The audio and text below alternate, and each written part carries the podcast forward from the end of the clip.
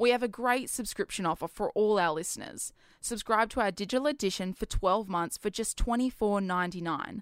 That's six issues of our award winning magazine delivered to your inbox for less than $4.20 an issue. Only $24.99 for a full year. So don't wait. To subscribe, go to australiangeographic.com.au forward slash talking Australia. That's australiangeographic.com.au forward slash talking Australia.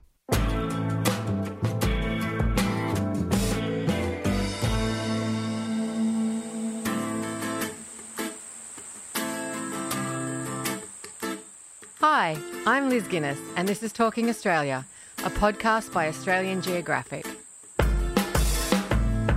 Today, I'm joined by Jimmy Ashby. In 2018, Jimmy set off on an adventure that even the most passionate cyclist would find overwhelming. At just 18 years of age, he hopped on his trusty bike and cycled right around the world. The trip took 13 months and helped him discover the true Jimmy. I'm really excited to be joined by Jimmy today on this episode of Talking Australia.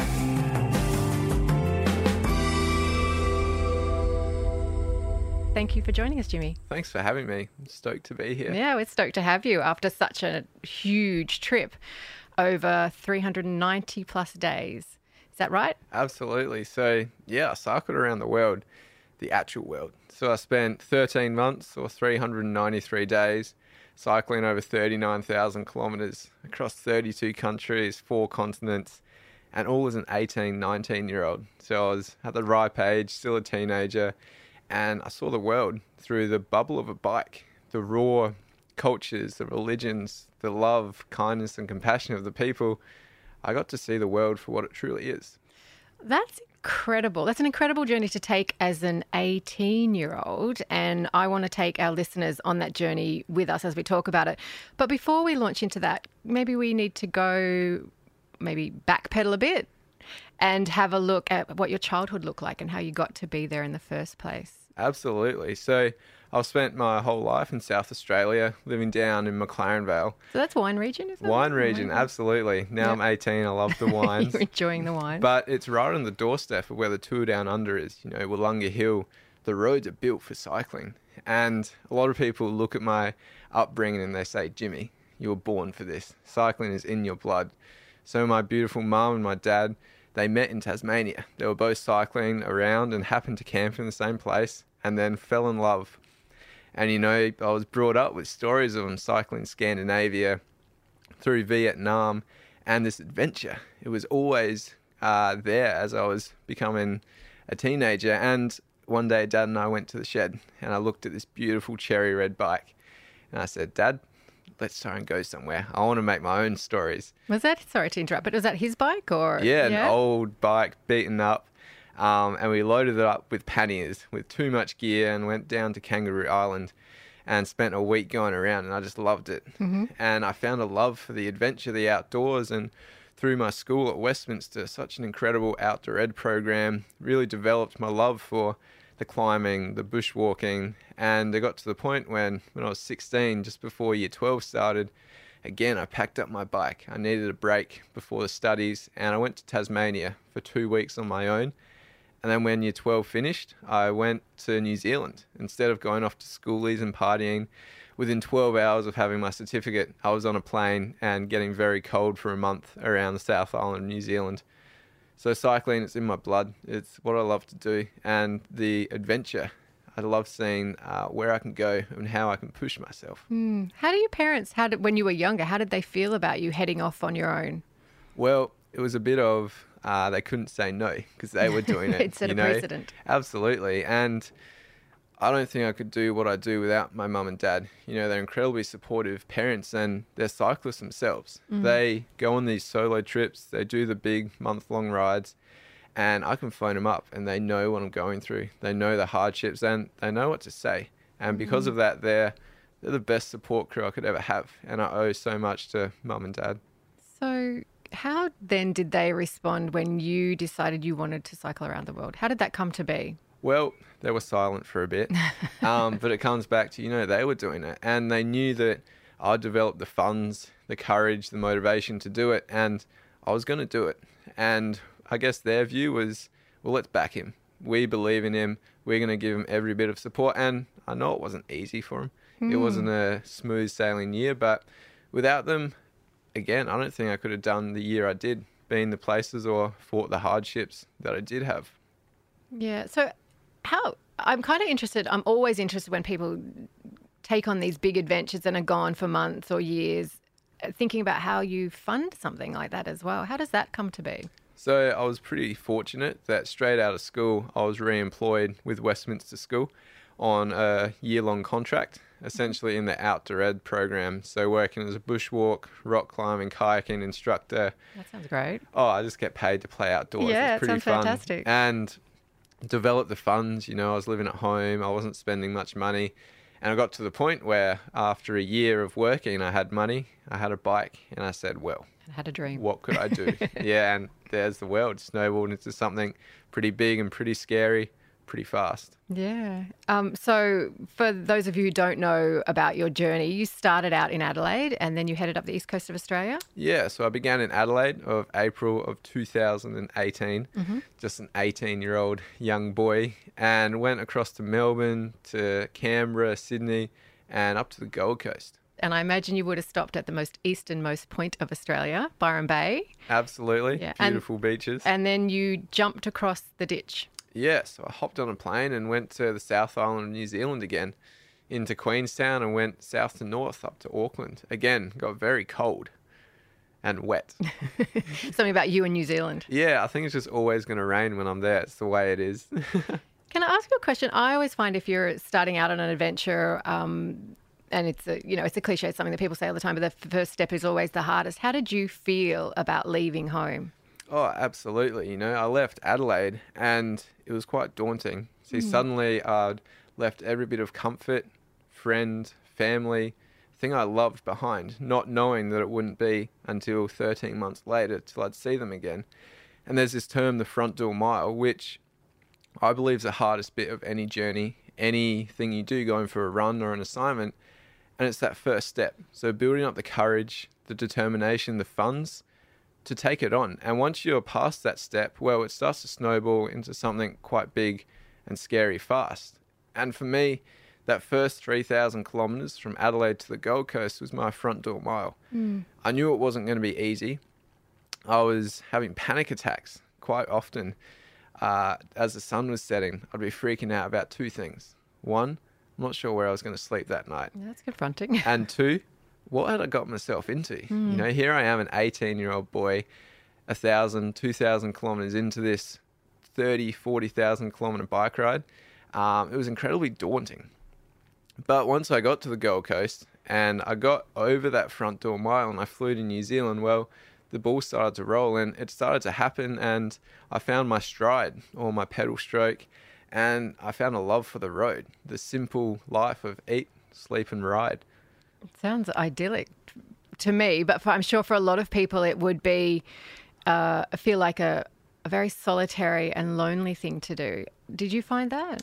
It is. It's very solo, but I'm a very solo person. You know, I'm my best friend. I love getting lost in thoughts, listening to music or podcasts, mm-hmm. and just cruising along. And I think that's where the greatest lessons are learned when you're on your own. You know, it's up to you. You have those thoughts, and where your mind wanders is pretty incredible.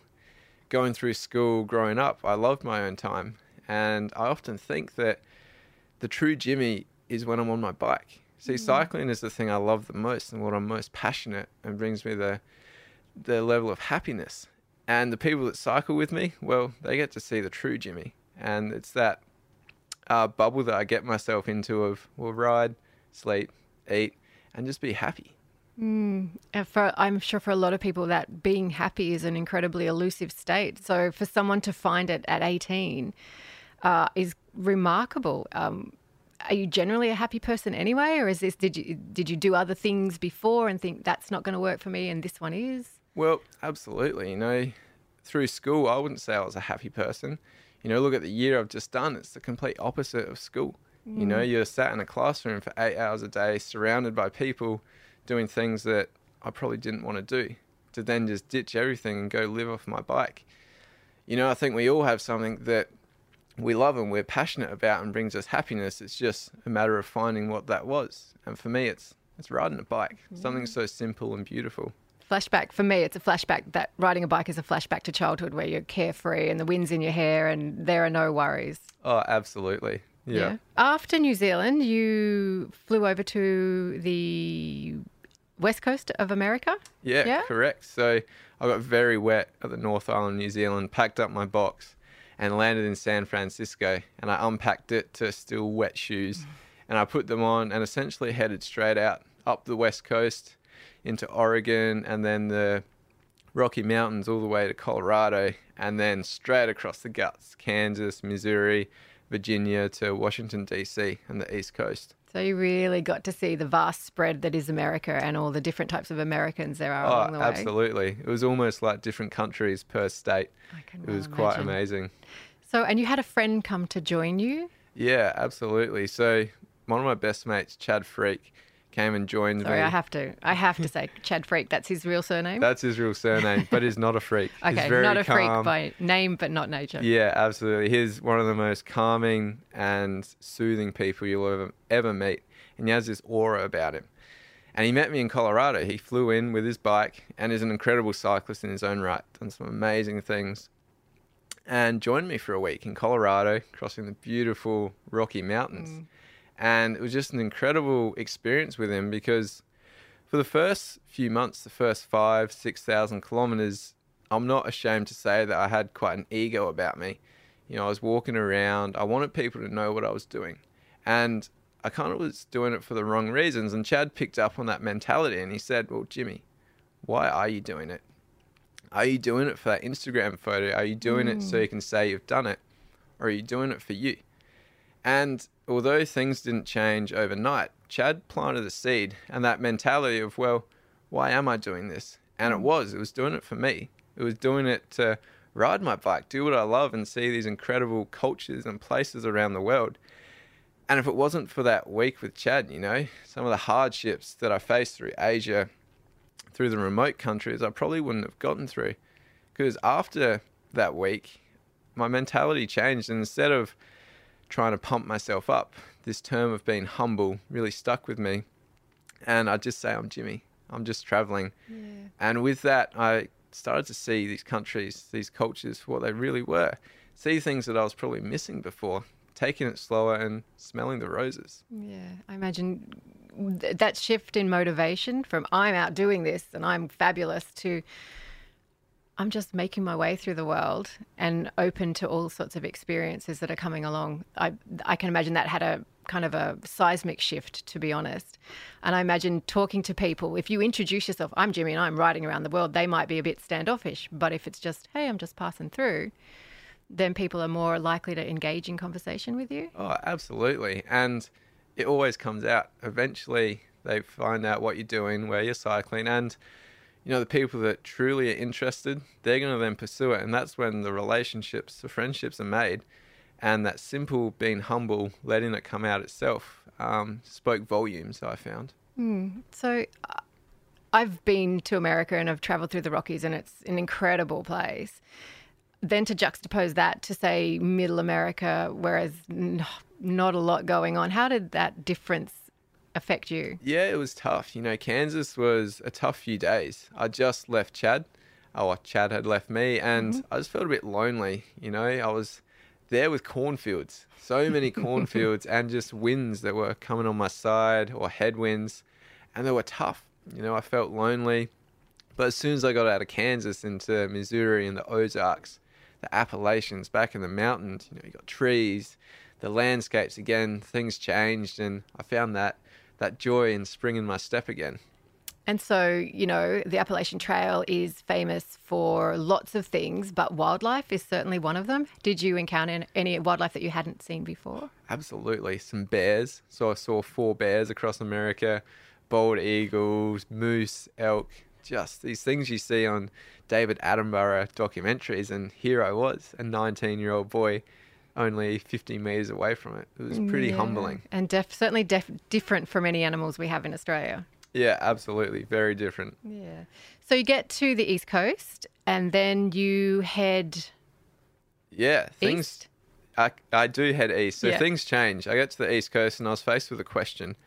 I really wanted to visit and explore Central Asia. However, if I flew to Europe and continued eastward, when I arrived in Central Asia, it was going to be the middle of winter. And I'm talking the northern part of the Himalayas, four or 5,000 meters, and it's just cold, snow, it's impassable on a bike. Imagine. So I was faced with this, the decision, and I flew from Washington, D.C., all the way to Bishkek, which is just below Kazakhstan, uh, to the west of China, and the top of Kyrgyzstan.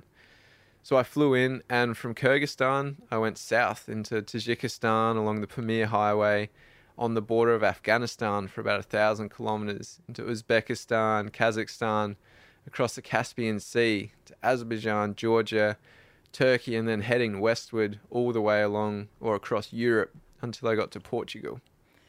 Okay, so I have to say, for most people that would be listening, um, none of us have experience of the the Stan region. Do you want to explain to people what it's like, what it looks like, what the people are like, what the food's like? Yeah, it's incredible. And I felt the same. Before I flew in, I had no idea what to expect. Where do they get their food? What language do they speak? Are they going to be friendly? Mm. And as soon as I landed, you know, all my worries were gone. It's an incredibly beautiful place in so many ways. The landscapes, the mountains, the valleys, the remoteness. The roads are so uh, dirt, full of dirt and hard, uh, hard to pass that not many people are out there. You know, the communities that you go through are nomadic. They live in yurts, and they're the happiest people I've ever met. They had smiles like no other. They were invited me into their homes, their yurts, and they'd sit me down and they'd give me their food. And I say their food because that's what they've grown. That's the sheep they've uh, raised, and here they are willing to give it to me. It's not like there's a supermarket down the road. And the children, they wouldn't have iPhones. They wouldn't go to school. They'd have a donkey. They'd have a stick to play with.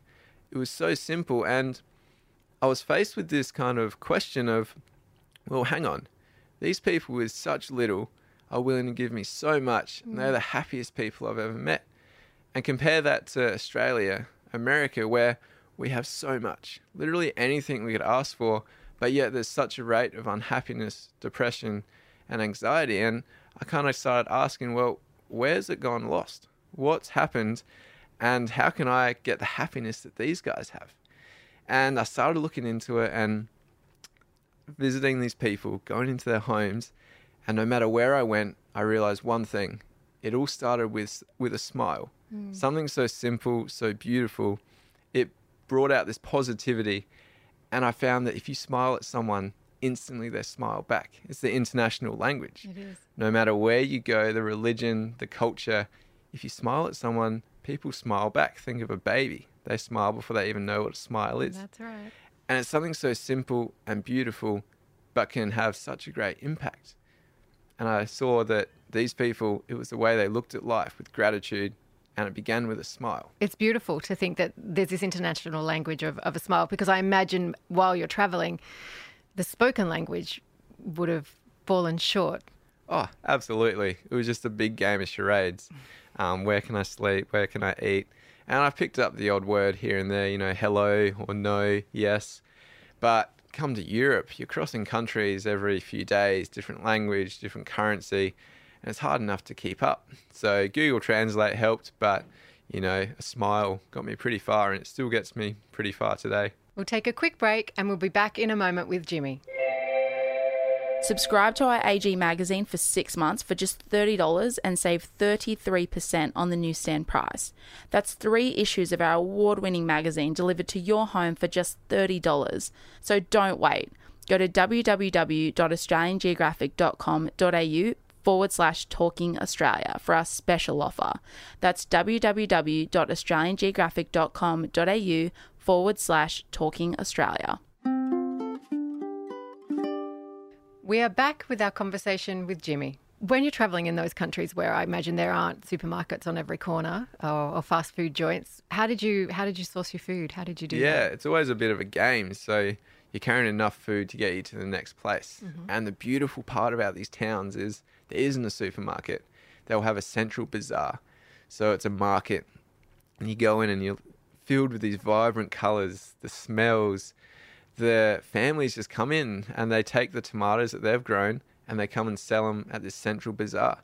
And all the community is coming in, taking vegetables, you're haggling, trying to get cheaper prices. And it's just an experience of all the, all the senses. And going to markets around Adelaide just takes me back to those beautiful spots. And I'd fill my bags with muesli, dried fruit. Uh, I could always get eggplants, tomatoes, and onion. So I'd make up like a ratatouille and eat that with bread, and I'd just live off that for weeks. Then lots of Oreos, chocolate bars, Coca Cola. It seemed I could get that anywhere in the world. if, if the smile's a universal language, maybe that is as well. Oh, absolutely. it's the world's food.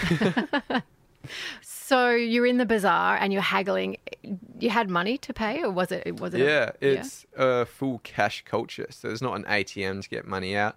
As I flew into Kyrgyzstan, I had uh, quite a lot of US dollars, and you'd simply exchange that at borders and uh, take the local currency, which is quite comedic sometimes due to the exchange rate. Suddenly you have huge amount of dollar bills that you're trying to put in your packs, and it's quite a game to transport. Yeah, vast wads of cash. Um, so cycling through those regions on these um, dirt roads, mountainous, how difficult was that? tough. You know, you mix that with the altitude, the remoteness, the solitude, and then the weather, the wind, the storms come through, and it, it can beat you down. And there were times where I was sat on the road in tears. You know, I was broken. There I was at 19 years old. I hadn't spoken to mum, dad in maybe a week. They didn't know where I was. They hmm. didn't know if I was alive. I just felt That's a so scary alone. thought. That's a really It is. scary It's thought. terrifying. Yeah. And the most beautiful thing about cycling is you have those moments, but no one's going to go pedal your bike for you. It's up to you. And eventually, things will change. The wind flips, and it does get better. But it's a matter of fighting those lows. If you don't ride those lows, you're not going to get the highs and the beauty that I did get. So, uh, how important then is a sense of, you know, which is what we were talking about with people who have nothing, the sense of gratitude, thankfulness for what they have. Did you feel that as you were he- heading through? Oh, absolutely. You have an apple. You have no idea how good an apple can taste until you've got no other food, or a simple bowl of two minute noodles, an instant coffee, or even a picnic table, a chair to sit on.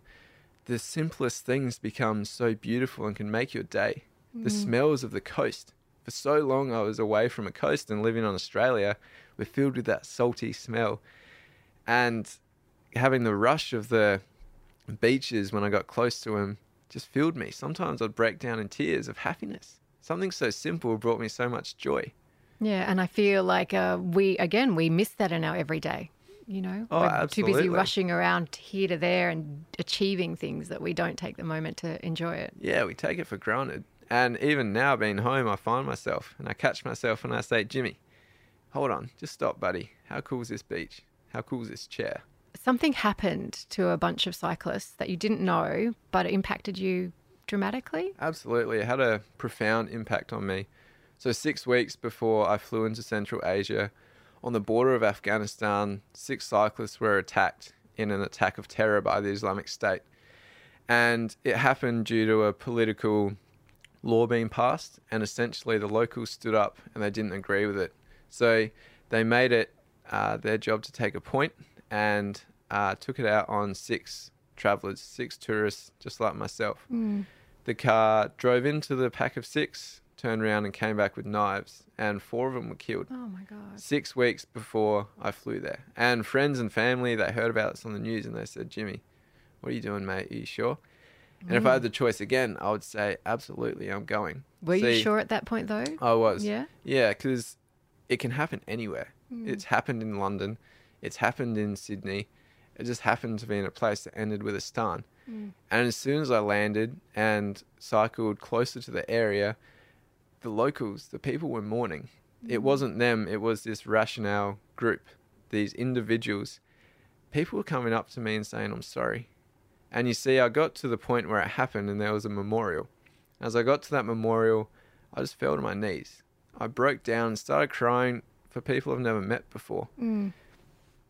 And I think I was feeling like that because it could so easily have been me. Why wasn't it me? Yeah. See, these people, I bet they just wanted to be world travelers like myself. They just wanted to have that love of riding a bike, but yet they couldn't. Hmm. And from that, I spoke about Chad planting the seed in America. That moment, it kind of blossomed.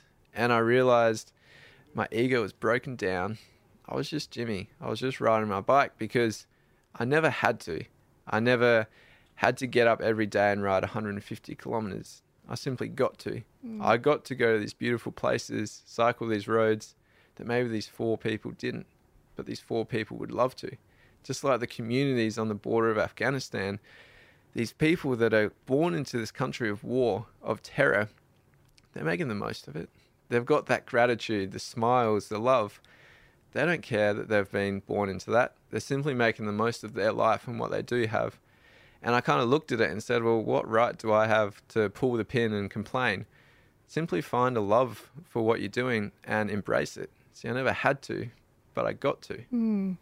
Once you're out of that that region, you head across Europe. Yep. Yeah. Um, and can you just tell us some of the countries you passed through? Yeah, so I was Eastern Europe through Bulgaria, Macedonia, Montenegro to the Dalmatian coast, and then the French bakeries, the Italian pizzas, the Spanish margaritas, uh, all the way to Portugal. So it was a huge culture change comparing it to the deserts of Kazakhstan. Yeah. Um, I imagine that food was incredible fuel for you. Um, I imagine you use so much energy cycling. So Oh, absolutely. See, the best thing about cycle touring is you're always hungry and you're always burning off so much weight. So you can eat all the croissants you want and you're not going to get fat, uh, all the pizzas. And it's just some days I'd have to stop myself because before I'd know it, I've wasted half the day sat in cafes eating food and I've lost all my hours. I love it. a rest day. We'll just call it a yeah, rest a day. yeah? croissant day. So traveling as you were, how where did you sleep? How did you how did that work? So I have a gripe, I guess, and I don't like paying for places to stay. I only mm-hmm. had a little tent, and I'd always roll in after dark and leave before sunrise. So I kind of made it a bit of a game to see, well, how far can I push it? Where can I sleep at night? And some of my highlights were on the Croatian, the French, Italian coasts when I'd be sleeping on some of the nicest beaches in front of Nice. And I'd roll in after sunset, lay out my one man tent, and go to bed. Leave before the sun rose, and the hotels behind me, they'd be charging four, five hundred dollars a night. And there I was for free with a better beach view than they had. It was kind of like I beat the system a little tick for me. Oh, I love it. What would have happened had you not left before sunrise? Oh, they kick you out. Yeah, I definitely got caught a few times. You get yelled at in French or Italian, and you just quickly pack your bike and ride away as fast as you can. How long does it take to pack it all up, set it all up at the end of the day? uh, pretty quick. Depends how many people are chasing you. Okay, so we get to the coast and then you head where? Where do you go yeah, after that? so across Europe, you know, I'm back in that first world society, and I spoke about that love, kindness, compassion, happiness. I was kind of missing it. You know, the people in Europe were very friendly, but not to the level that I found in Asia. Mm. So I got to Portugal, got to Lisbon, and I said, that's it. I'm going back to Asia. So I packed up my bike again and I flew into New Delhi in India. And from India, I went across Nepal, back into India and Manipur, down to Myanmar, to Thailand, Laos, Vietnam, Cambodia, all the way down through Malaysia to Indonesia and Jakarta. So as soon as I crossed the border out of India, I was into the foothills of the Himalayas. I got into the remote roads and I was finding that love, happiness that I saw through Central Asia. I was on roads that people don't go, going through communities where tourism isn't. And I stayed, I made it my mission to stay off the main tracks. I wanted to be remote in the foothills, get the views, the culture, the true Nepal. Did you do that throughout your journey? Try to stay off the main roads and, and Yeah, take the road less travelled? So I definitely found that countries they create these tourist hubs, uh, and that's how they want people to see their country. But then you get out of those places, and that's when you see the true culture, what the country truly is. And I made it my mission to find the true places. I'm not interested in seeing the beautiful beaches of Thailand. I want to see the rice fields. I want to see where the farmers work, where they grow their crops, the homes they live in. I want to see what these countries truly are. And and I did Did you get invited in often? all the time. I had some incredible encounters. one in Nepal that uh, is a moment that will stand out with me forever. I was cycling along up this dirt road, the foothills of the Himalayas, places where tourists don't go. Mm. And it was a full moon sky. The sun had just set. The stars were out, not a cloud in the sky. And I laid out my little one man tent and laid it over a track, not knowing it was a track leading to somebody's home. Anyway, nine or ten at night, a torch started shining on my tent, and I realized, oh, I better go out and make sure they're friendly. This? Yeah. Yeah. As I got out of my tent, I can only imagine that this person had hardly seen a tourist, let alone someone coming out of this green little bivy sack. So I imagine it looked like a little caterpillar emerging from a cocoon. As I came out of this tent, this elderly woman, she would have been 70 or 80, just started to scream. She shrieked, Oh, and I quickly said, Namaste, Namaste, showed her my bike, showed her I was a tourist, and then it went silent. And under this full moon sky with the stars, she just started to laugh. And there we were. She didn't speak English. I didn't speak Nepalese, but we were just laughing under this full moon sky in remote Nepal. wow. And that moment passed, and she went back to her home. And then as dawn came, she brought her family, her brothers, her sons. There was about eight or ten of them. They all packed up my tent, took my bike, and they took me back to their home. They gave me tea, gave me biscuits, and just sent me on my way. Simply wanted to make sure I was okay and I could keep going. As I got into Indonesia, my bike started to fall apart. Things were breaking. There weren't really any bike shops, and I passed the 365 day mark. You know, I'd been on the road a year. My initial plan was only nine months, but I kept getting excited and going longer ways. And eventually, there was 12 months since I'd been home, and I sort of made the decision that, well, my bike's starting to break. I'm tired. I need a good wash. Maybe it's time I go back to Perth. So I did, and I flew home. I, I have to ask, what constitutes a ride around the world? Is it a, the number of kilometres you do? Is it the places you have to tick off? How does it work? Yeah, look, so Guinness World Record uh, have some set rules for speed records. You know, they've got X amount of distance. Um, you have to go through two antipodal points, which are two spots opposite each other in the globe, which I did go through. That was Auckland, New Zealand, and Madrid in Spain. But to me, those rules can be um, not totally true. You know, you can do follow the rules, but I don't believe you cycle around the world. I think it's just up to you. You know, you're Mm. riding the bike because you love to ride your bike. And I think at the end of the day, if you come home and look at a map and you've got a line going around the world, you've cycled around the world. If you haven't, cool. You can say you've cycled around the world. It's up to you. Like, this is my journey. You do your journey. I'm not here to have a debate over who's done it better. Yeah, you know, you yeah. do you. This is your story, your journey. Exactly. Um, for the bike heads out there, we probably should talk about your bike and the gear that you had along the way. I can't imagine you wanted to carry very much, considering you know the journey. What was Yeah. how was what was your setup like? Absolutely. So I rode a Curve Cycling GXR. So they're a Melbourne brand that specialise in titanium, steel, carbon rims, and all up, my bike weighed about 28 kilos, and her name was Grace. See, Grace was my best friend for 13 months.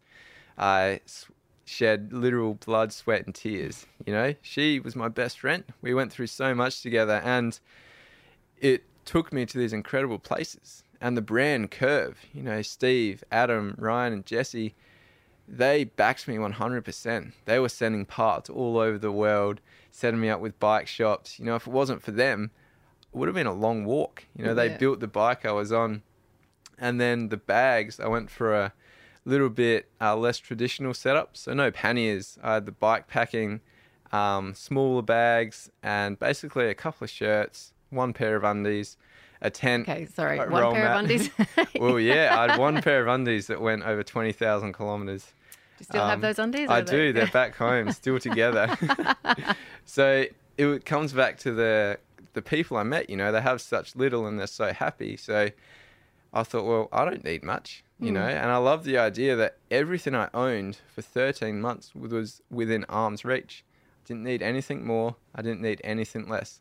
Everything I owned had a purpose. How does that? How do you reconcile that now, being back where you have so much more? Well, it's it's quite confronting. You know, you hmm. go to your cupboard, your drawers, and suddenly you're choosing which shirt to wear, and it's like, hold on, I just want my one shirt. I want this simple life back. And even conversing with people, you start to realize this fast fashion, and it's really hard to get my head around. You know what? Why can't we always wear one shirt? I mean, I think maybe I'd like two shirts Yeah. one every other day, but, Yeah. but it certainly makes sense and would be much better for the environment. So we're in Perth, and then you've got the long stretch of the Nullarbor awaiting you. How did that go? Oh, it was incredible. You know, people say, oh, 2,800 kilometers, that's going to be a slog. It's boring out there. But it wasn't. See, everything I'd been through, I'd been over 35,000 kilometers. I landed in Perth, and that final 10, 11 days was a celebration. Hmm. I got to just cruise along and be proud of what I've achieved, knowing that in just over a week, I'd be home. I'd be back where it all began with friends, with family, with the people I loved, back in the comfort of a bed, and this huge mission would be done. Coming home, how did it feel to land back on Australian soil? It was an emotional uh, explosion. You know, I hadn't been in an English speaking country for seven, eight months, and suddenly I'm buying coffees in English. People are asking me how I'm going. I just had this ear to ear smile and this little chuckle, this giggle. I was able to phone all my friends on our normal number. it was just incredible. Everything was like I left it, but beautiful. See, I started to see more than I did when, when I left. I speak about the beaches. I was like, "Oh, how beautiful is these beaches? Hmm. How cool is this picnic table? Things that I probably didn't think about when I was in Australia last. So, what are you doing now to fill your days? Yeah, all sorts. A lot of time on my bike still. I'm working as an outdoor guide for a number of schools around South Australia.